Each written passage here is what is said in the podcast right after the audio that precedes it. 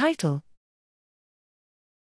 Fully quantitative measurements of differential antibody binding to a spectrum of SARS CoV 2 spike proteins, Wuhan, alpha, beta, gamma, delta, Omicron BA.1, BA.4, BA.5, BA.2.75, and BA.2.12.1. Abstract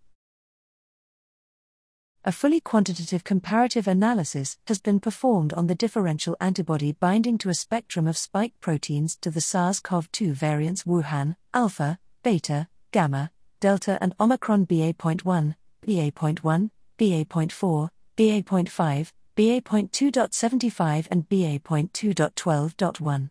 The immunity profile was determined for four patient cohorts pre pandemic, the first infection in the pandemic, Wuhan Plus and two vaccinated cohorts the initial double vaccination with AstraZeneca, AZ, and Pfizer, and a final boosted cohort including with known vaccination but unknown mixture of natural infection.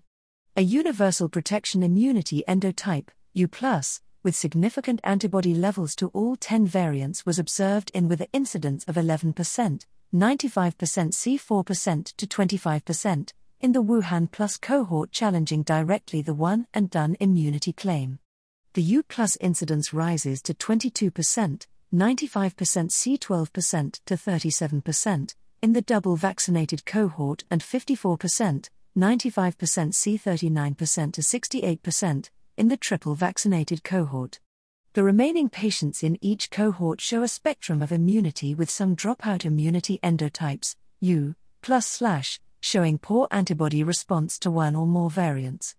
The U plus slash incidence in the triple vaccination cohort is 41%, 95% C28% to 57%, suggesting patients with poor sterilizing sera may not clear a SARS CoV 2 infection, leading to viral persistence and mobile microcolonies that may provide a pathophysiology for the symptoms of long COVID.